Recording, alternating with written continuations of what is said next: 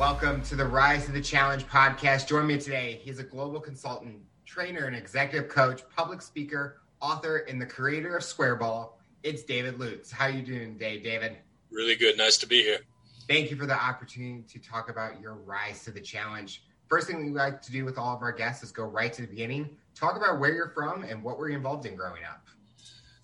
Well, you know, it's it's it's a pride thing, really. I was from a small. I'm from a small village in upstate New York in the Finger Lakes area, and uh, we had 1,250 people. I think we have 1,700 now, and uh, everybody knows everyone else's business. My mom and dad were both school teachers all of their lives in Trumansburg. Every one of my friends had my parents as teachers. I had my folks, my parents, seven times between them. Um, so the other cool thing about the village is that my great great great great grandfather was given the land.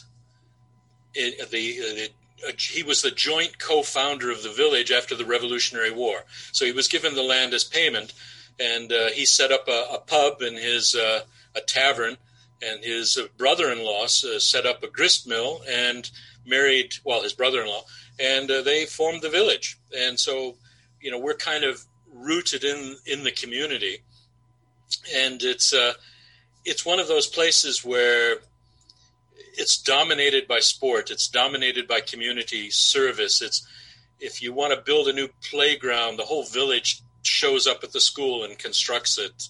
Uh, when you go fishing, you bump into your neighbor. You know, and it's and it's also the home of the highest falls east of the Rocky Mountains. It's higher than Niagara, and it's uh, it's Indian land. It's uh, traditional American Indian original uh, tribes and clans. So it's just a wealth of history, tremendous uh, scenery, stories to be told all the time. And the other thing, when I was growing up, it was the home of the Moog synthesizer. You're far too young to remember this. But the original synthesizer bought by the Beatles, bought by the Rolling Stones, uh, was in Trumansburg, New York. So, in terms of uh, what I was involved in, pick a subject, any subject. Uh, all major, all three major sports: basketball, football, baseball. Uh, we were a sports family. Uh, my brother and I spent our days making up new games in sports. My mother worried every day when we left the house for fear that we would come back bloody and broken. Uh, we, our on our bikes in the woods, hunting, fishing, trapping, sport. That's what, especially my brother did. Me, I was student council, acting, uh, drama, sport, the uh, community service, the captain of every cl- team, president of every club, and my other big interest was girls. So uh, it was uh, it was quite normal, and uh, and we did quite well at it. so, uh, so uh, it, it, that's what it was. My passions, my personally, were were reading, inventing games, sport, storytelling, acting. I was known when I was younger as the smart aleck wise guy who always had a quick answer. But at the same time, I was never afraid to be out front, take a risk, lead the team, lead the adventure, try something new. Um, and uh, I first place I wanted when I got uh, when I I had children. The first thing I wanted to show them was the school that I went to. I wanted to go back and show them the school. And uh, my mother went to the same school for 12 years when she was a kid, born in my uncle's farm. Same school for 12 years, taught in the same school for 32 years. Uh, you know, and so I wanted life around the school, uh, the sports we played. My parents were at every game uh, my friends and neighbors and cousins always reminded me that my brother was better than me, but uh, and he was he was a lot better than me. Anyway, that was life. I mean, it was you you rode your you rode your bike everywhere. the The main street was less than a mile long. We don't have a traffic light. You could be to, be at school in 10, 15 minutes at max on your bike uh, walk across the street and walk for miles in the in orchards and farmlands. You know, it was it was uh, it was good, good life, really good. Do you think that living in a small community helped you find your passions a lot easier than if you were living in a big city life? Or do you think that it was definitely harder living in that small community? That's an interesting question. Um, there were 110 kids in my graduating class. I would imagine 79 of them have never moved or been further than about 20 miles away from the village in their life. A handful of us were fortunate to have our sights set differently, and I'll tell that part of the story in a minute. But um, we didn't dream or think beyond the borders of Trumansburg very easily. And, and because we're a small town, therefore the teams were small. Therefore, we had great notoriety in the little villages around us but when it came to playing Ithaca, which is the home of Cornell, which is Ithaca College, which is you know the big city with only thirty thousand people, um, to play against them in sport uh, was a huge deal. To beat them was even better. But you didn't set your sights beyond Cornell, maybe. And uh, you weren't going to get a scholarship unless you knew somebody or unless you were exceptional. Uh, you didn't dream of going to uh, an Ivy League school or a top 10 or a Big 12 somewhere else in the country. Uh, you were going to stay within the community college or the state colleges of the area. So, in terms of education, you didn't think too far afield. Um, because we were small in the sporting world, your chances of getting a scholarship were very slim. Uh, that said, my brother, who is my hero, I respect him more than any man on the planet. Uh, he he got a football scholarship, and when he was too small and got nearly killed playing uh, as a quarterback, he got a baseball scholarship. Florida State offered him a scholarship. Uh, you know, he these were big name schools, and he and he had a, he had his shot, and he took it.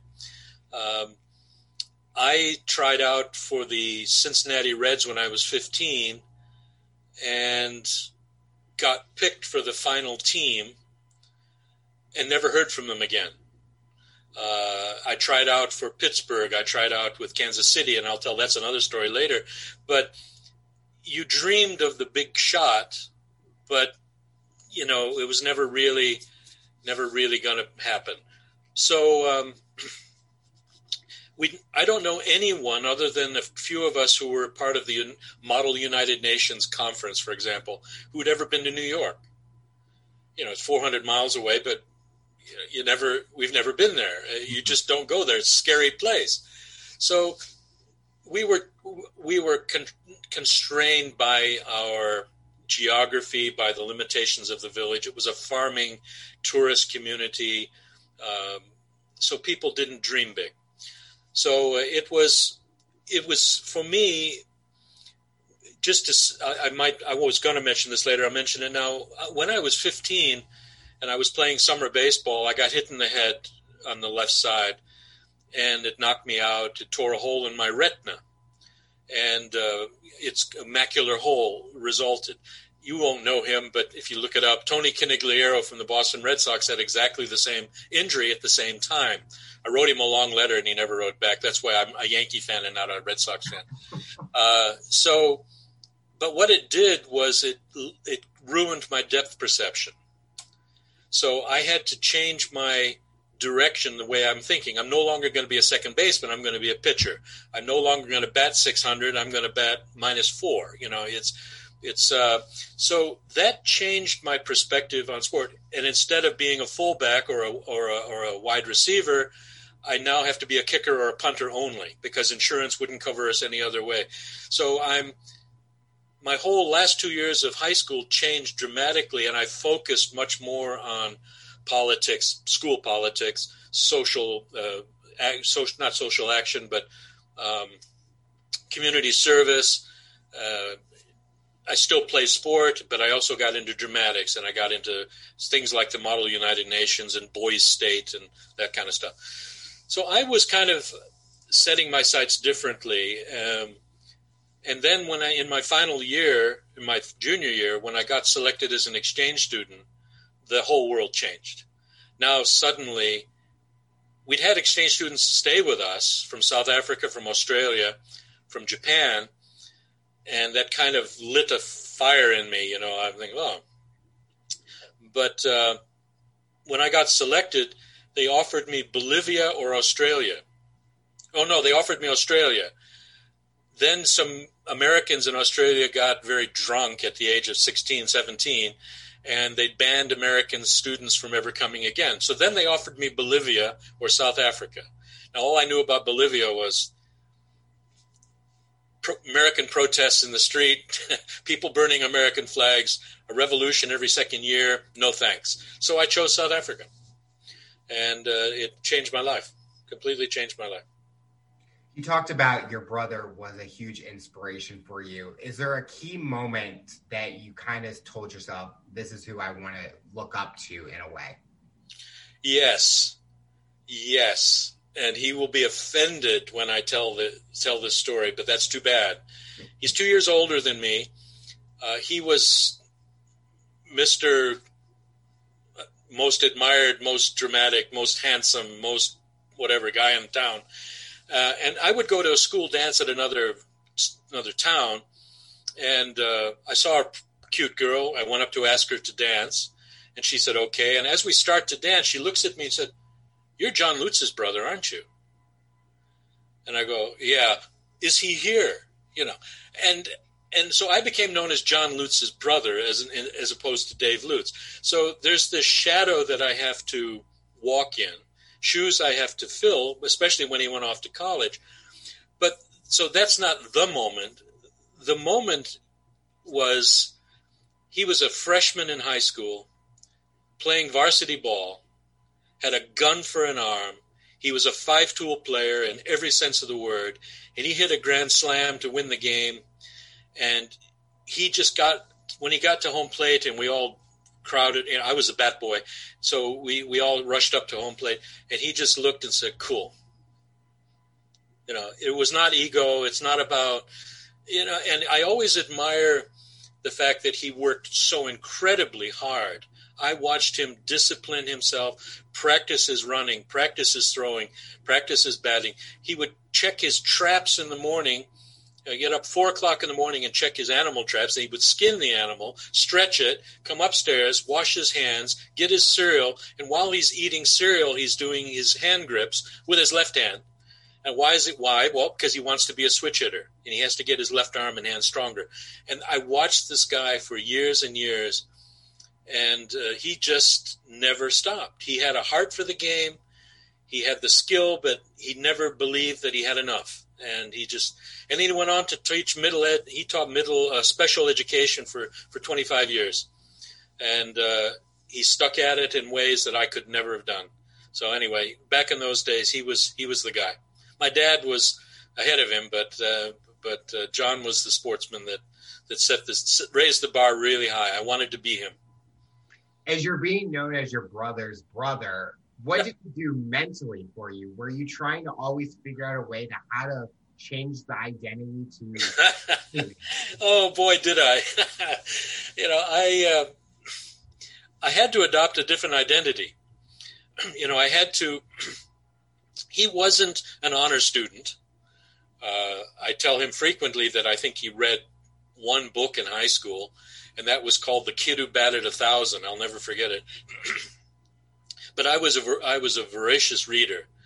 Uh, I was always writing stuff, um, and so I made my mark as a as a scholar, as an honor student, and in as president of the student council and all that kind of stuff. And I made my mark as the innovator, the leader, I mean, for example, my dad was the head of the student the teachers association. I was the head of the student council. We formed the student teacher association, and we ran the school for two years. I mean, you know, and there's where I got my buzz and my drive was that I was shaping the direction of the school, encouraging kids who were left out, who didn't feel part of it. Um, so that was kind of my persona, but it was a natural thing it wasn't that I was acting it out. You know, it, it my brother and I are completely different in that regard, and and I discovered early that I had something to offer that wasn't just on the sports field. you talked about that you went out and tried for major league teams. Was being a baseball player that dream job for you, or was there always a different direction that you wanted to go in? You know, um, that's an excellent question. I wanted to go to Annapolis Naval Academy, for example, and I applied. I got interviewed, but because I did Latin instead of German and French, uh, and the reason I did that was because I had a busy schedule with school politics and sport, uh, and because I and therefore I, that disqualified me. And then also I was legally blind in my left eye from the injury; they disqualified me. and so I was I wanted to be a math teacher like my dad or an English teacher like my mom. You know that that they were so good at it, and I just admired the way kids responded to them and how they just extracted the best out of kids. I just love that whole thing. Uh, I knew I was talented. I knew I had good some good natural ability, but I didn't have what my brother had. So I decided pretty early on that I that this professional route wasn't going to be me. Uh, I, I tried out six times uh, and got good reviews, did well, but my brother excelled. Uh, but it wasn't until I got to South Africa that I started having second thoughts because there's a part of that story that just, you know, took me in a different direction on the baseball front. When you went to South Africa, was that during the time that you were pursuing education with college, or was that before you made that route? Yeah, the, the way it works is when you finish high school, you get to take another year off before you go to college. So it's an extra year in a high school in another country. And so I was enrolled. I went there. I, they enrolled me in a private boys' school near Cape Town, and uh, wearing a uniform and all the rest. But I wasn't expected to to study really. I was more of a figurehead student who was part of the international liaison group, you know, as that the Rotary Club was trying to promote. so um, I knew that when I got back to the states in the following year, that you know I'm going to have to make some hard decisions. And my SATs weren't particularly good, considering even though I was a pretty good student. And so I knew I was going to have to take them again. I was going to have to. I was looking at Penn State. I was looking at Ohio State, uh, and a few places like that. But when I got to South Africa, the direction of my life changed so dramatically that that uh, I almost forgot about that. My dad didn't. You know, he was my recruiter back home, uh, or my my recruiting man. My what's the word I'm looking for? My manager. He was he was shopping me around. Um, so uh, yeah, when I got to South Africa, the uh, first thing I discovered was that I'm an all-American boy and I'm pretty boring, and I'm going to have to let my hair down, and I'm going to have to be cooler than any other kid, and I'm going to have to be more wisecracky than ever before. And I, basically, I made myself into a pain in the butt. And my host family, my first host family, was really annoyed with me very early on. it was midwinter there, and there in the South African, in the southern hemisphere. I was cold. I was angry. I was upset. I'm missing my girlfriend. I was missing my family. Uh, school sucked. I mean, what's a private, I mean, boys' school wearing a uniform, you know? And I decided to just be a rebel. So much so. Oh, and in the middle of this, in the first couple of months, I discovered that the president of the South African Baseball Federation was in the Rotary Club that sponsored me. And when he found out I played baseball, uh huh, okay. Now, they'd been playing ball in South Africa for 30 years before that. I didn't know. I brought my glove and my spikes and a hat and a rubber coated ball because I knew I'd have to throw against a brick wall maybe. But that was just because I liked doing it, not because I had any idea that ball might be possible. So he hooked me up with a local club, and uh, now I'm in my element. I mean, a small town boy from upstate New York is a nobody on the on the radar of professional sports or celebrity sport. Now suddenly I'm in the limelight as the, you know, I mean, when I did my first practice game, five, four newspapers showed up. Wow. And interviewed me. Oh, this is funny. And they interviewed me, and uh, they'd heard somewhere in the media about a knuckleball.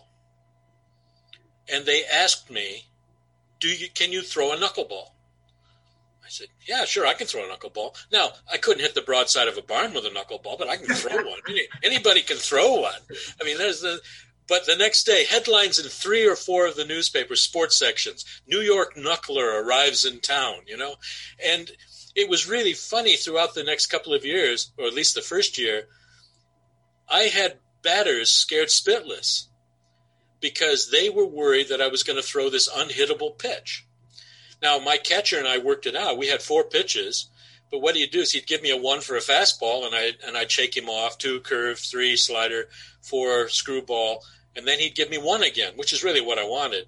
And then I'd look at him and I'd smile and I'd go, "Yeah, that's it." And you could see the batter sort of you know beginning to twitch and you know worried that I'm going to throw this knuckleball that will embarrass him. Anyway, uh, they found out soon enough that I couldn't throw one. Uh, but so baseball became my thing, and in a very short time after the season started, the uh, two things happened. Number one, the they pick an all-star team for the province, and I got picked for the all-star team. It's called Western Province All uh, Western, just the Western Province team, and uh, and I was a starting pitcher for Western Province. Uh, the other thing was the Rotary Club decided that they had had enough of me. I found out a year later that they were actually planning to send me home. First time in the history of Rotary. I was that bad.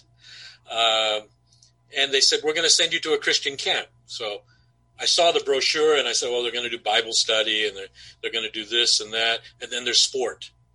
And I go, Okay. I can, you know, trampoline. I'm good on the trampoline other sports. I'm yeah, I can do those. I can learn any sport. I love sport. But I got when I saw that there was a sort of a, a, Bible element to it, I went to my host father and I said, "Look, I'll go on this stupid camp uh, because it's spring break, and uh, but you need to let them know to keep their religious mitts off me." Now, I'm saying this because I'd never held a Bible in my hand, never been to Sunday school, never been to church, didn't even know the most basic Bible Christian stories other than Christmas, which I doubted.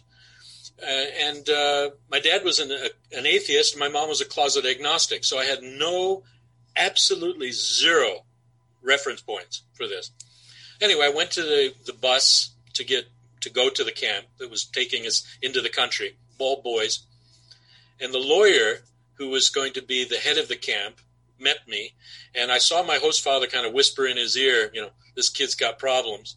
And the host the uh, leader came and spoke to me and tried to be nice and he, you know blah blah blah. And I said to him, "Look, just keep your religious mitts off me. I have want nothing to do with your religious religious stuff." and so uh, he described me later in a in an interview he did as an angry young man. So uh, so long story short, lots of sport. The leader of the camp, the tent that I was in, was a Baptist minister I think he wanted to quit the ministry by about Thursday. Uh, my questions were so tough and I was so argumentative and just a wise guy type. And besides that, I could do a one and a half flip on the trampoline, and that had raised my status. Um, but then on the Thursday night, the leader of the camp shared the message I'd never heard before. I went to him afterwards to say thank you, and uh, uh, found myself grabbing him by the shirt, shaking him uncontrollably, crying and shouting, Why has nobody ever told me this before? This is the most amazing news I've ever heard. And he said, We must sit down. And we did. And he prayed with me. And my life, I, I'd like to say then that it was at that point, I didn't know really what it meant, but I hung a sign around my neck that kind of said, Now I'm under new management. And I really didn't know what that meant. So now I got Rotary Club has decided that they're going to let me stay. When I got back, apparently I was a better kid. Baseball has got me in the limelight. I'm in on the Western Province All Star team.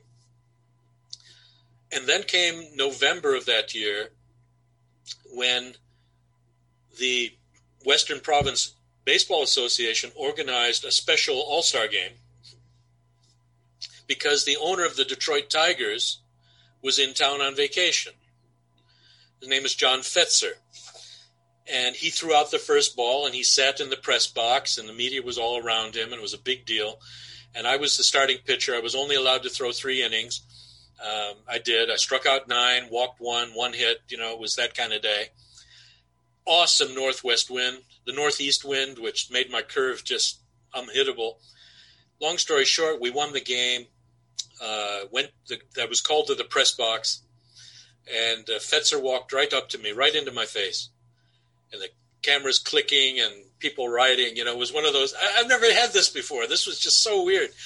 And he said, "Son, you got a mighty fine curveball. What are you doing next month? Uh, what are you doing in February?" And I said, "I'm an exchange student." You know, he said, "I want you in Tiger Town for spring training." Not trip, not single A, not double A, not triple A. Go straight to Tiger Town for spring training. And so I'm I'm I'm sw- sweating and can't breathe. I mean, but I said to him, you know, my life has begun to change, and I really need to finish this year, and and so thank you, but no. And he, he was a bit shocked. And anyway, next day, sports headlines: "Stupid American turns down pro offer." And so I, I got I got hundred clippings from the newspapers, sent them to my dad. He then contacted one university after another in the U.S. saying, look at his stats from high school, look at his stats from South Africa. They had no idea whether South Africa was any good or not in baseball, but but the Fetzer himself had offered me a shot at the Tigers, and he turned it down. Anyway, I met a girl who was a Christian. I continued to play ball. I did really, really well, uh, and I was aiming to finish my year and uh, I knew I had decisions to make. You, my dad, meanwhile, had contacted Ohio University, and they were offering me a sight unseen scholarship to play ball. Full tuition, full everything, sight unseen. Didn't even watch me play. No scouts. I got back home, and I started doing some playing ball again for American Legion, and uh, doing a job. And the draft lottery came up and in those days, 1 to 365 was in one bin. January 1 to December 31st was in another. They reach in, compare the numbers. My mom sat home watching it on live TV, and I was number 52, which meant I could probably, with my record, with my high school career, and all the rest of it, probably end up in Vietnam leading the troops, which really wasn't my idea of fun. Uh, the same time, I but same almost the same week. So I had to make a decision: do I apply for a deferment? Do I go to school? If I go to school, I can get a, a student deferment and not go to not go into the military. Uh, about the same week, just for the heck of it, I went to the Kansas City tryout, Kansas City Royals for the baseball academy, and I'd been working on a new changeup and a new uh, fastball, a new fastball. I was told I was my my mechanics were wrong. So I've been working a lot on that. And uh, they were only going to, they had 120 boys trying out. They were only going to pick 20. And I got picked. My dad's now beside himself. Oh, he's got to decide now. Is it going to be, you know, call John, John Fetzer, go to Detroit, or is it Kansas City, or is it Ohio U, or, you know, what's going on? And uh, I turned them down. I said, no, I, I, I I think I want to go back to South Africa. And my dad freaked out. And uh, that same week, we got a call from South African, the club, saying, We want you to come back on a contract to promote and teach and coach and play. Uh, and also in the in the so-called colored townships, and this was the heat of apartheid. So, working with a so-called colored team, non-white team as they called them, was exceptional and illegal. But we were going to do it. But he also wanted me to bring out equipment, balls, uniforms, and all the rest. And while you're at it, we want your dad to find another player to bring out with you. So now I've got Ohio U, I got Kansas City, I got Detroit, I got the Army, and I've got a contract chance to go back and play baseball. They'll find me a job, give me a place to live, but all I do is play ball. And besides that, I've had this change in my life as a Christian thing, and my whole world's changed. Uh, my whole direction has changed. So uh, my parents and I we sat down and had a long chat. First thing that happened was I got a 4F deferment that said I'm permanently deferred from the military because of my blind eye. Go figure. I was complaining to God about that one for a long time, but now suddenly I'm not going to go to Vietnam. I get to go back to South Africa. I turned down the scholarship, didn't, of course, go to Kansas City, uh, and arrived back. And my parents bought it. They accepted it. They said, "Okay, you're a big boy. You're 19 years old. You, you do your thing." Nobody else from Truman, Trumansburg had ever left the town, so this was kind of cool. Uh, and I arrived back and uh, just did church stuff, youth work, baseball, and more baseball, and a girlfriend. And uh, that was my life. Oh, and then the other player, the second player, came out. Uh, he was from Ithaca, and he we did that year together, and we made a big mark on the on the game. Uh, and uh, we finished that year. And I, I think I calculated that in the because the seasons I played baseball, high school, summer, all year in South Africa for 11, 10 months, back to home for all summer, back to South Africa for another year. I threw 75,000 pitches in that period. And I was, my shoulder was shot.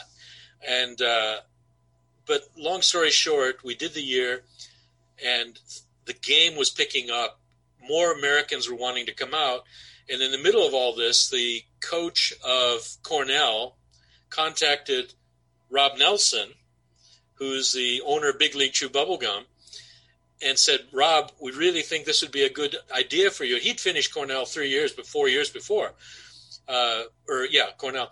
And uh, he went to meet with my dad. My dad sold him on the idea to come out and play ball. And then a month later, there was Rob. Big as life, uh, total hot dog, great lefty. Cheated on his pickoff move, but I don't care. It was a balk, but nobody called it. He's on my team. We're good. Uh, and we became really, really good friends, and we played ball together for a few years. You know, and it was, it was really, really, uh, really a special time, and we remain good friends to this day. Uh, actually, we didn't see each other until last year, after 45 years. So anyway, uh, in the middle of all this, I decided to uh, to study. I went to University of Cape Town to do psychology. Um, I was on a scholarship there, not a sports scholarship, but somebody pulled some strings, uh, and uh, got very involved with with youth work, uh, and was a very I was billed as the American Christian sportsman, and so I'm now in conferences and in big meetings and rallies and things with Youth for Christ and others all over the show. And so that became my life um, in those days. I felt a very strong pull to the ministry. I, I, felt I wanted to do that. And so in about 1970, in 1975, I had to make a decision.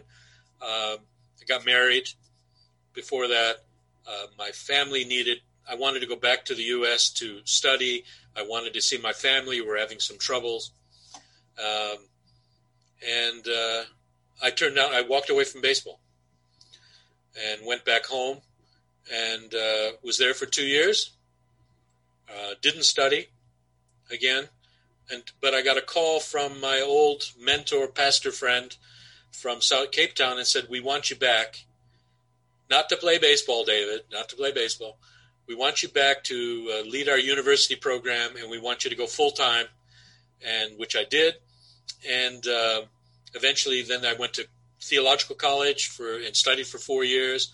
Got ordained, and was now oh in, sorry one funny thing in the middle of a sermon in an obscure place in some middle part of South Africa I see four guys sitting at the back of the church in the back pew, and they're kind of looking at me and kind of you know, waving. And, and I, I thought the one guy looks familiar. Long story short, he and I played baseball together back in Cape Town. He started a team locally, and he wanted me to come and play again and uh, and coach one of their young players, you know, getting developing as a pitcher. And I played one game, blew my arm out, blew my knee out, and uh, decided I better just, just keep preaching rather than playing. You know, that would probably be safer. Um, but now remember that all of this, this, this, what I was involved with now was um, in the heat of apartheid. Uh, I mean, the church, I was pastoring a, a non denominational, and we build ourselves as a non racial church. So you didn't do that easily because if you had people in your home for too long a period who were of a different race, you get arrested. They go to jail, you go to jail. Uh, but we set our stall out publicly to be non racial, non denominational. And uh, that was good pre- preparation for me because that was going to set the scene for my thinking about the, the work that I now do or began to do later globally and with other cultures and other in other countries. But uh, uh, so my family had more issues, and uh, I hadn't seen them for a while. Uh, by the way, my atheist dad called me up in the middle of all this and said he respected me and admired what I was doing even though you turned down Detroit, Ohio State, Kansas City, you know, even though you turned it all down, I, you know, it took that was took him took him ten years to get there, but he did it, uh, and uh, went back to the U.S., helped my family get back together. Uh, was a chaplain at a school, worked for a big university in Chicago. Was a recruiter, and I started thinking about um, you know my own career you know i was i had left the ministry but now i got to think of what to do with myself. And uh, wow we gone we've got 30 minutes right? Uh, so uh, I, I, think i've mentioned this to you before that on the plane ride i want to go back a minute. On the trip from cape town back to new york i sat with a vice president of hr for some company and we spent 20 plus hours together and he finally looked me in the eye after all this time of counseling me listening to me and he just said david you need to get into human resource development. You need to get into human capital management.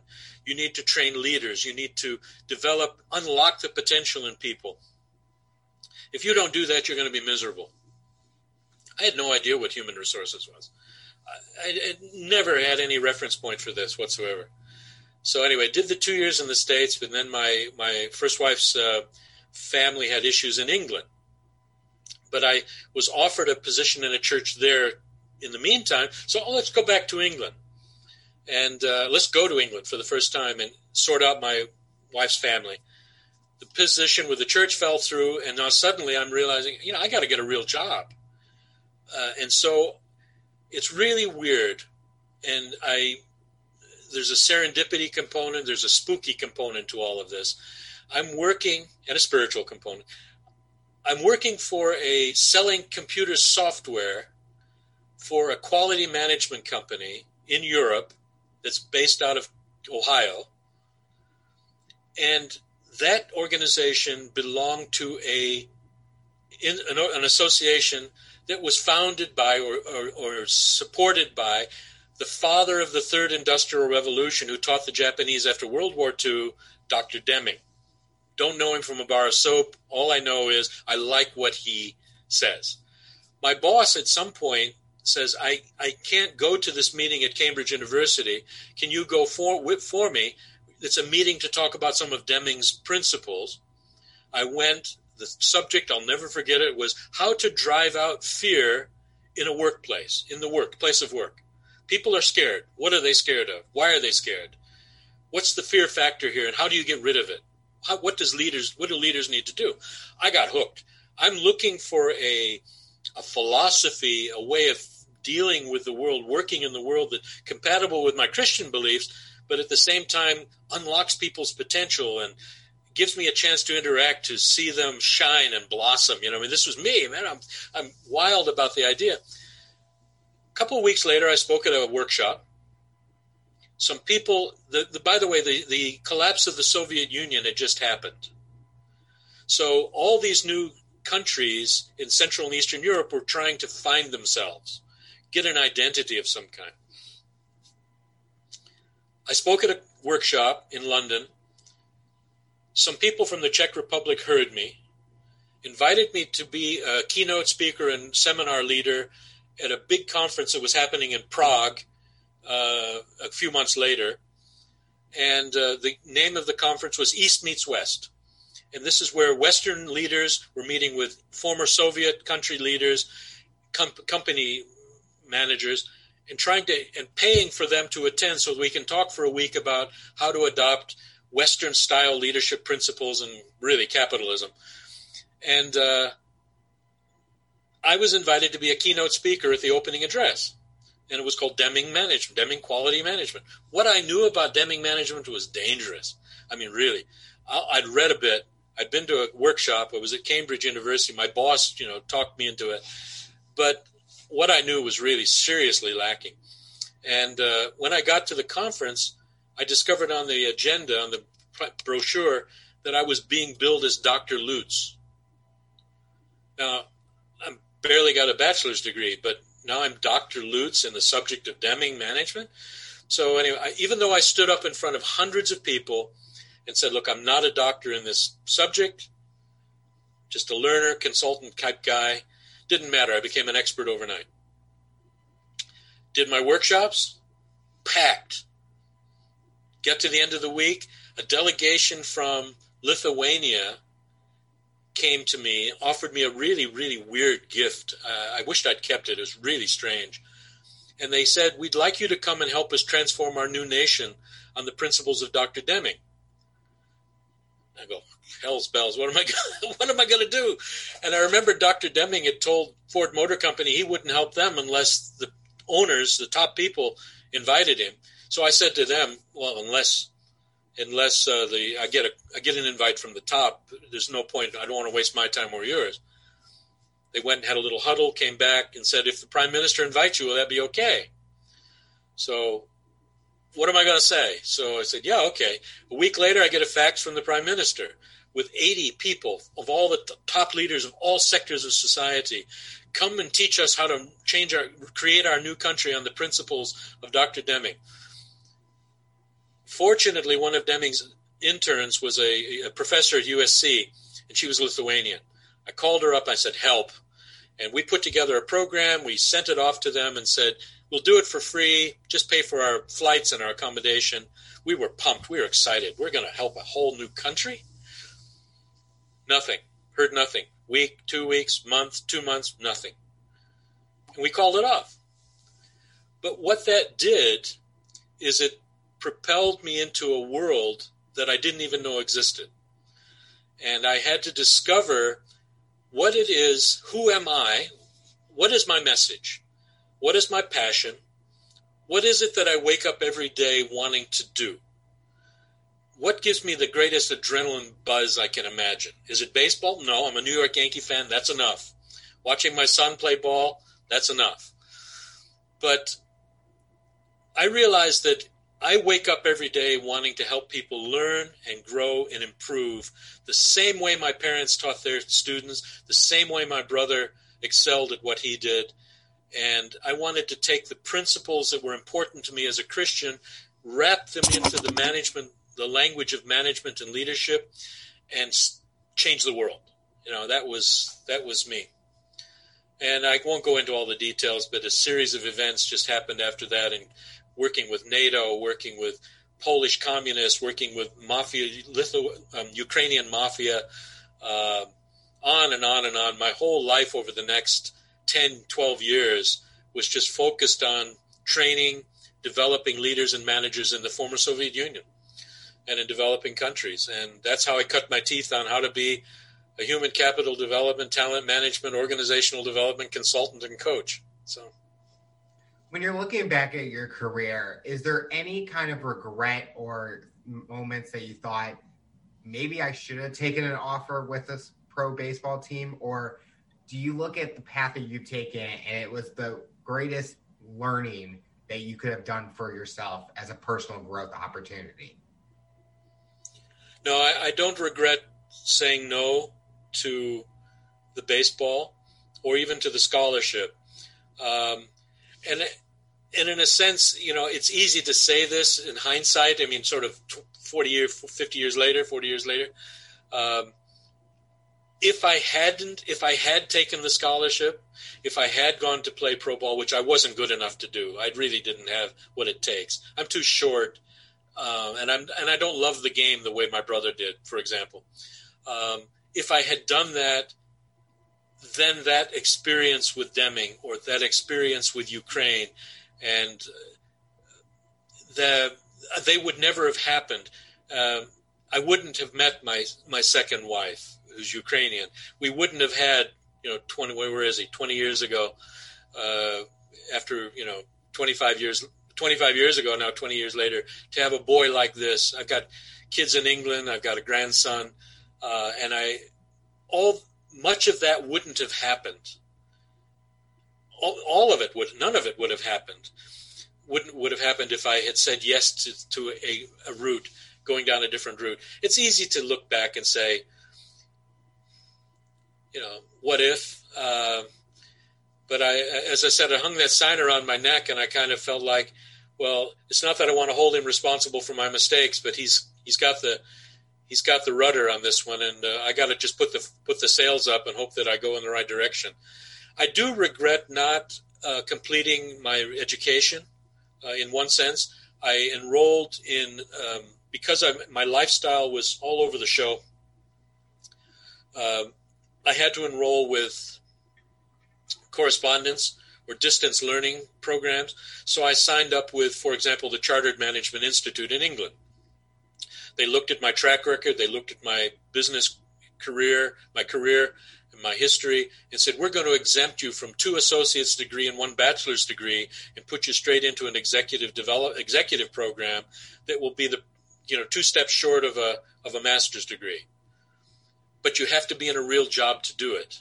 You have to be in a real company. You can't be a consultant. You can't be uh, picking and choosing your life. You have to be locked in so you can do the project work and the distance learning work properly and I started, and I got this close, and I'm and it's still this close, uh, so many years later, and I regret not finishing that. And there are a few technical qualifications in the world that I live and work in that I wished I'd had. That said, uh, I've spent a lot of time picking up the pieces of well-meaning PhDs who do what I do, who haven't got a clue how to talk to a struggling Ethiopian middle manager who is struggling with how to motivate and encourage his people. I mean, he gives them a he refers them to a white paper he wrote. I'm not saying I'm better than that, but I'm the kind of guy that'll get his hand bloody, hands bloody and dirty and get alongside this guy and find out what really makes him tick and why it is that he feels he's failing to motivate his people properly. And, uh, and uh, that's the kind of style I have. Um, so regrets. I don't regret. Uh, no, South Africa is a definite, absolutely critical. Come, no, I, there's there are a few, but uh, God is good. He's he's helped me sort of salvage some really dumb things I've done and uh, turn me around. So. I think there's always been a huge conversation with people where does really the education help you with the real world situations that you go through? And I look at the time where I was in college and I'm thinking, what have I learned there that I'm actually utilizing right now? And I think I learned better getting myself into the projects, getting into the situations, because that's where you're going to learn everything. I think college kind of gives you the basic ideas of what happens, but I I'm always been a street smart person, not a book smart person. Yeah. So when you're saying that you can, you kind of thought the education, but you look at the things that you've been able to accomplish and learn throughout your journey, it shows that you have been able to put yourself in those situations and learn as you've gone. You know, friends, friends and family have freaked out over the years when I'm looking for a change of direction or maybe a, a shift in, in jobs or career, not so much career because I've been locked into this kind of thing for a long time. Just has different flavors and different labels.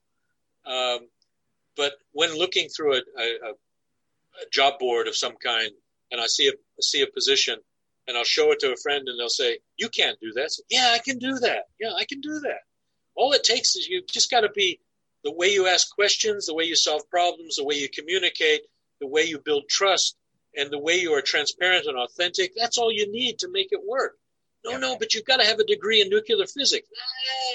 Ah, no, you don't. You know, but so I've always kind of had this idea that at least as I've got older, I've, I've recognized to play more to my strengths and not expose my weaknesses quite so much. Uh, but in those days, I could do anything.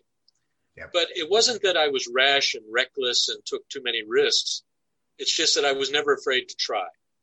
Um, and that's the thing that's kept me going and see and brings the light out of me and see the light in other people that I work with when I'm coaching or training or consulting.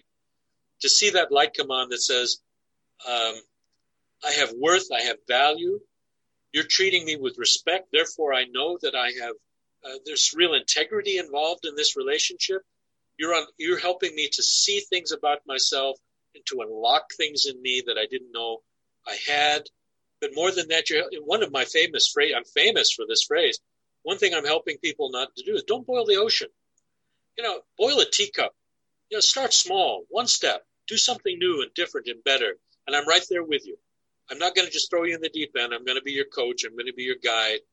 Uh, and that kind of style, I'm not saying it's the only way, but it's, it's really brings out the best in me and it brings out the best in the people I'm training and coaching. I mean, if I get a chance to go away to Yanbu Saudi Arabia for a couple of months, which I've done many times, and I'm mentoring, training mentors, training coaches, training new leaders, developing new leadership programs, uh, building a corporate university, things like this that works, not theoretical curriculum, but practical work work based applied learning. And I come home and I'm exhausted. And my family will, my son or my wife will kind of say after a day or so, you know, we really would like you to go away more often, you know? and I go, thanks a bunch, you know? No, no, no. The point being is you obviously enjoyed what you were doing. You've come back tired, but you've come back richer and you've come back pumped and you're such a nice person to be with when you're like this. And I said, okay, let's talk about the other times. No, no, no, you know, just go away more often and come back nice, you know. Uh, and so that's a principle that, you know, when I work with companies now, I'm trying to help them understand a, a, a message of organizational wholeness, for example. What does it take to make a person want to give more, be more productive, contribute more meaningfully, stay longer with the organization? What does it take? Well, I often work out with them. What are the top 10 reasons why people want to do that? Well, number, number 10 is I like my job. And number nine is I like the people I work with. That's number eight is uh, it's a safe place, mentally, emotionally, physically to work. And you go up the ladder, comp- compensation and benefits is like number five. Number two or number three is I'm valued and treated with respect, and I realize what I'm doing has real importance, and I and I'm respected and trusted for that. Number two, my boss and I have a good relationship. People don't leave organizations, they leave managers. Number three, number one, I have a career. They're investing in my future, investing in their future through me. Now, when people have that, and when they can discover that, and a company will recognize that that's not just a good and right thing to do, but it's actually smart business. Well, then the person thrives, the organiz- the department thrives, the colleagues, the peer groups thrive, the organization is successful. The person goes home looking forward to going back to work tomorrow. Uh, their family benefits, the community benefits. There's a wholeness message here, and and that's what I in the books that I write or the training that I do, and the uh, coaching and counseling, coach uh, training, uh, consulting that I do. Uh, that's that's the theme, and I and I actually when I look back on my Christian upbringing, when I look back on Deming, when I look back on all of those lessons learned, that's it. For me, that's it. There's no more important thing for me to do than to help people find their worth, their value, their their potential, and un, and help them unlock it, and contribute to the world around them make it a better place. I mean, that sounds a bit altruistic, but you know, I've done it in 30 countries now, and uh, and it doesn't matter whether it's Indian or whether it's Russian or whether it's South African or Ethiopian or British or American. Everybody has the same basic fundamental set of needs. Maslow's hierarchy, you can go Google it if you want to, But one of the ultimate parts of that is to be loved and appreciated and to feel like I belong and I can contribute something of value to the world that I live in. Now, if I can do that either with a Christian message or not, the, the message is still the same. And uh, helping build people up and help. You know, by the way, I, I this is not a commercial, but but because of all the Western style assessments we have, uh, psychometric assessments, the the other parts of the world are obsessed with the idea that we must import this Western way of assessing people's potential and worth and value and blah blah blah. But it's all produces it produces a it spits out a data point, uh, data points and graphs and, maps your life out in a very sort of clinical, cold way that you know they've copied and pasted from the from the data bank. So because I, I like the human touch and I like the idea of connecting with people where they really are at, I built my own tool. And it's called wiredness. How are you wired? What's your emotional intelligence DNA? Uh, what what makes you proud? What makes you how, how do you like to be communicated with? How do you solve problems? How do people recognize your worth and value and potential? And, and try to, and I've created a whole range of types of people that they can answer questions about. And then you ask questions like, what would you like to be when you grow up? Or, or what movie character, you know, do you sort of most respond to? Uh, want, what do you want to be? If you weren't doing the job you're doing now, what would you be? Well, I'd be a Formula One race car driver. Or I'd be an FBI agent whatever the case is, um, I've got it translated into English and Arabic, and we're working on Russian. And I've discovered that no matter what the culture, what the country, what the level of employee is in the organization, they all crave and desire and want the same thing to be treated with respect and to be given the chance to unlock their potential. Okay, not everybody's motivated. A lot of people are lazy, sure. A lot of people don't want more. And so I develop a high potential identification methodology. Let's find those people that really want to excel and let's hope they can become great leaders and bring some of the other people with them, you know.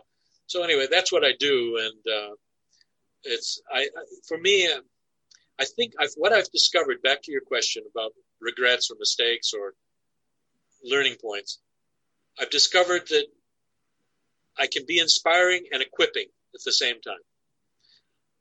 And it's not and it's not just the content of the message it's the way in which i deliver it.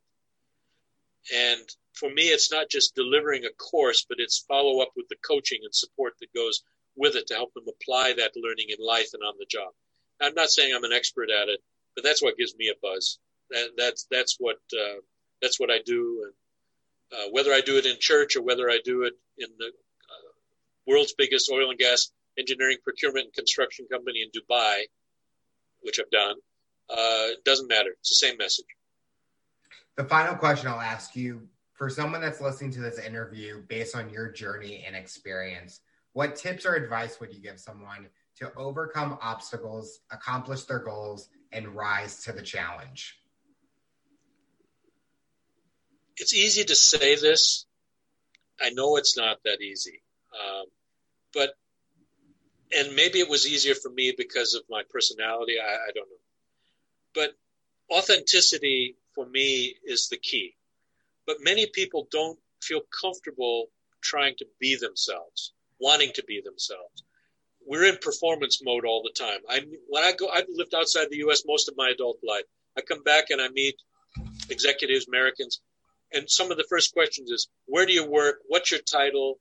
What kind of house do you have? how big is your car, what's your salary, and it's about performance and image, and we somehow have to get to the point where we're more comfortable with ourselves, with who we really are.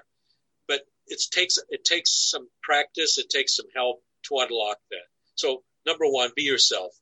Try to be authentic. Don't fake it. Be honest with your what are you, uh, what your strengths and weaknesses are but don't look back with regret and beat yourself up. Find don't, but also don't boil the ocean. Let's just boil a teacup. The other thing is don't stop learning. Uh, be prepared to shut down your phone and your your your your computer and actually read a book. Uh, read a book. Uh, it stimulates your imagination. It transports you into other places. I'm writing stories and books now. I've just submitted another story uh, that's based on some of the stuff we've talked about. And it was so much fun reading it again because it made my imagination go. Um, if there's a way to discover your passion, what is it that really gets you going? What is it? That, is it you like to solve problems? You like to help people? You like to uh, present? You like to fix things? You uh, you like watching people learn? You like helping old people? Uh, I do a, a process where I help people look at recall the joys in their life. Let's look at the milestones of achievement and joy and try to track them and see there must be a common theme there that even if your family thinks you're stupid, your friends thought you were crazy, when you look back on it, it really gives you a sense of, yeah, I did that. So find out what that is. That's not easy also, but it's possible. Um, and without preaching, you know, consider hanging a sign around your neck that says you're under new management. That might help. So. well, David, I want to thank you so much for coming on the show and talking about your rise to the challenge. We're excited to see what the future has for you. Well, thank you very much, Alex. It's been my pleasure. Thank you. Tune in next time to hear my next guest talk about their rise to the challenge. Remember to follow, subscribe on all major audio platforms, and make sure you subscribe to our YouTube channel to see the full length episode in video format. What path will you take to accomplish your goals? You decide.